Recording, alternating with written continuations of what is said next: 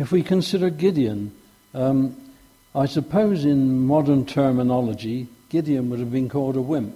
Um, and that, in effect, is what he was. Um, in Judges 6, we read, The angel of the Lord came and sat down under the oak in Ophrah that belonged to, the, to Joash the Abiezrite, where his son Gideon was threshing wheat in a winepress to keep it from the Midianites. When the angel of the Lord appeared to Gideon, he said, The Lord is with you, mighty warrior. Those were his words. But, Sir, Gideon replied, If the Lord is with us, why has all this happened to us? What he was concerned about was that they were under the heel of the Midianites. Um, our fathers told us uh, about when they, about the time when the Lord got them out of Egypt. But now the Lord has abandoned us and put us into the hand of Midian. The Lord turned to him and said, Go in the strength you have. So he encouraged him to go in the strength that he had, even though it only seemed pretty minimal to Gideon, and save Israel out of Midian's hand. Am I not sending you? But Lord, Gideon asked, how can I save Israel? My clan is the weakest in Manasseh, and I am the least in my family. The Lord answered, I will be with you, and you will strike down all the Midians, uh, all the Midianites together. After all this, Gideon still wanted signs from God, which he got, and finally he defeated the Midianites. So, despite his ditherings and weakness, Gideon was successful with a big help from God. So there was a case not of old age, but feebleness. Gideon just was frightened of his own shadow. He, he couldn't understand why the Lord would pick him. He didn't want to be picked. He just didn't want to get involved in any of this. But God had decided that he was the one, and he took him. God takes the weak things and uses them. Sometimes he doesn't take the obvious choices, like um, uh, David. I mean, who would have taken David to, to be king of Israel, um, a shepherd boy? If we take um, the woman the, at the well that Jesus met in Samaria, uh, her, her life was a mess. She'd had five husbands and a living lover. She was chosen to give her, he chose to give her a potted lesson in theology and to reveal that he was the Messiah. Quite amazing. She promptly rushed off to her village and fearlessly evangelized to the villagers, so much so that most of those became believers. This was a wonderful example of Jesus instructing and using a weak person to evangelize others.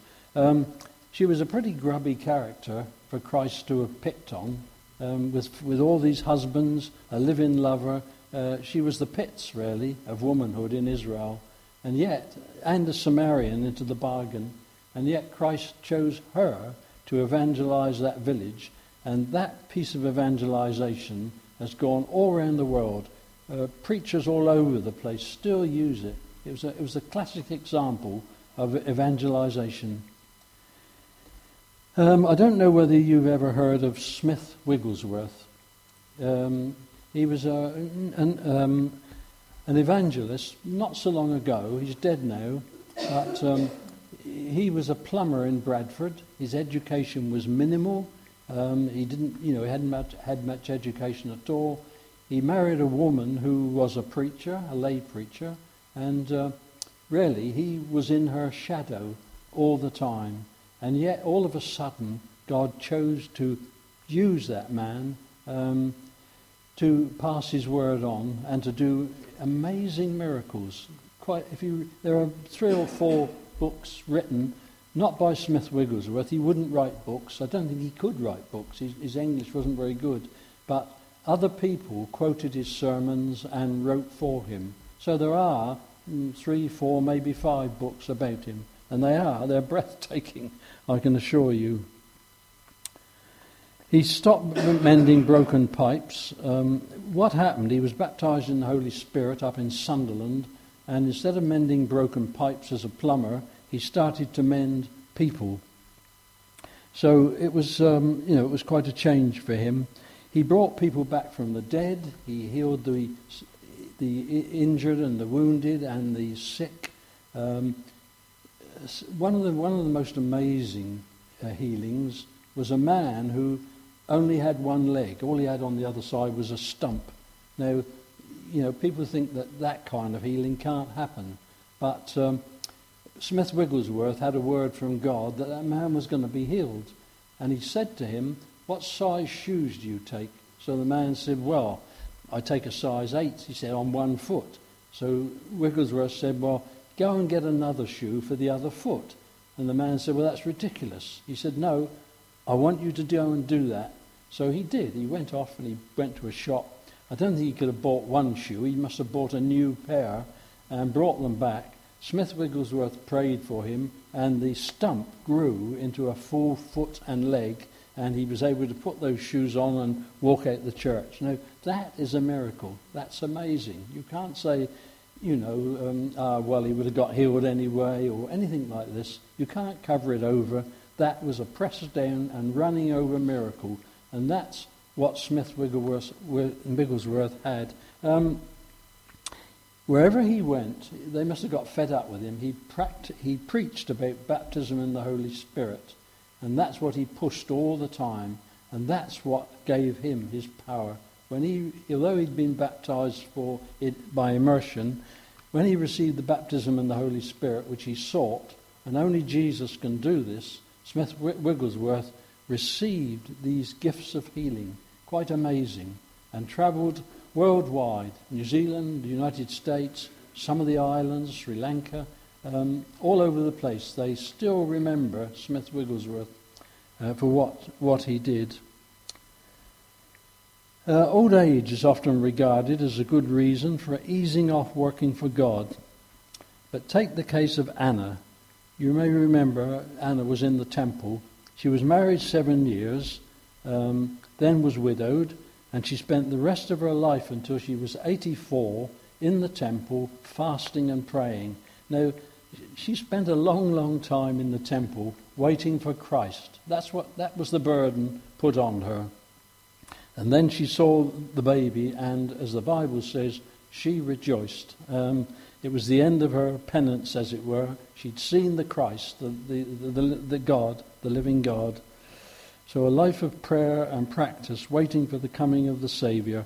Proverbs 10 says, The fear of the Lord adds length to life. The fear of the Lord.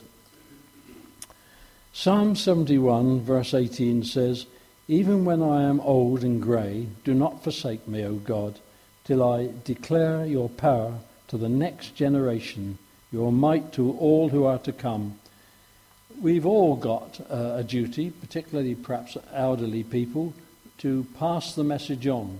And that's why Sunday school is so important, that children hear about God, the true God, the real God. Um, that sets them up for their, the rest of their life. Um, it's, so it's a vitally important thing for elderly people to pass the message on. It's something we really need to do, something God endorses and uh, is happy about. There's a book called The Secrets of the Second Half by Elizabeth uh, Stugland. I'd like to read some bits from it. Um, I've got a, um, an extract here from it. The, the first piece is quoting, is quoting from Robert Browning. Grow old along with me, the best is yet to be, the last of life, for which the first was made our times are in his hand, who saith a whole I planned. Youth shows but half. Trust God, see all, nor be afraid. So that was Robert Browning's comment. And then after that, there's a passage whatever old age becomes to each of us, however, depends on our attitudes. If we determine that our aging is going to be a downhill process, it probably will be just that.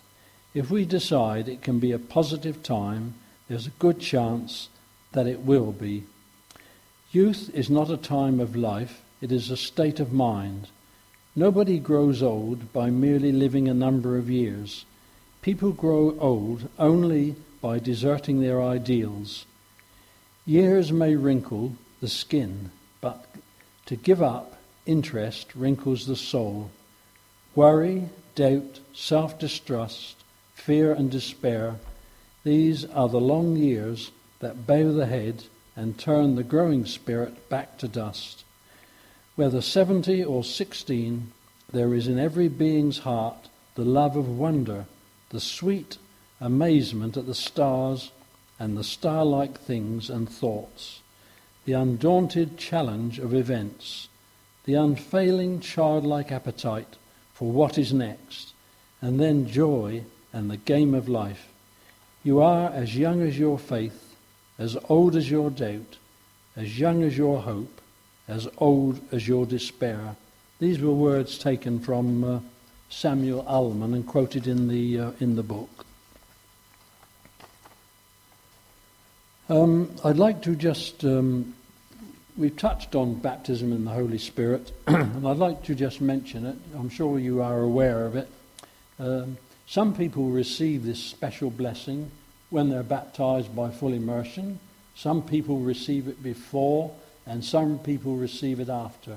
If you read the book of Acts, you'll, you'll see that in there, um, where it quotes that baptism in full immersion is for forgiveness so baptism in Holy Spirit is really for outreach. When you, if you are baptized in Holy Spirit, you will know it. There's no question. Um, I know when I, I, went across to Ashburnham because I was seeking it, hands were laid on me, and uh, the world just crashed in on me. I broke down in tears. Um, I, I'd sort of brought all my sins to the surface, and they were all wiped out. And um, I never looked back after that. And my wife had the same experience in a church in Northiam. Um, so, if you are seeking baptism and Holy Spirit, and it's, it's for every Christian, only Christ can do it. I can't do it. Jim can't do it. Nobody can do it other than Christ. But we can pray with you for it. And if you desire this, my wife and I will be available after the service just to pray with you and lay hands uh, on you. So there's an open invitation. Shall we pray? Dear Lord, in Romans 12 we are told that we do not all have the same function, and yet we are one body. We have different gifts. Help us, Lord, to use our gifts to the full and to your glory. In Christ's name, Amen.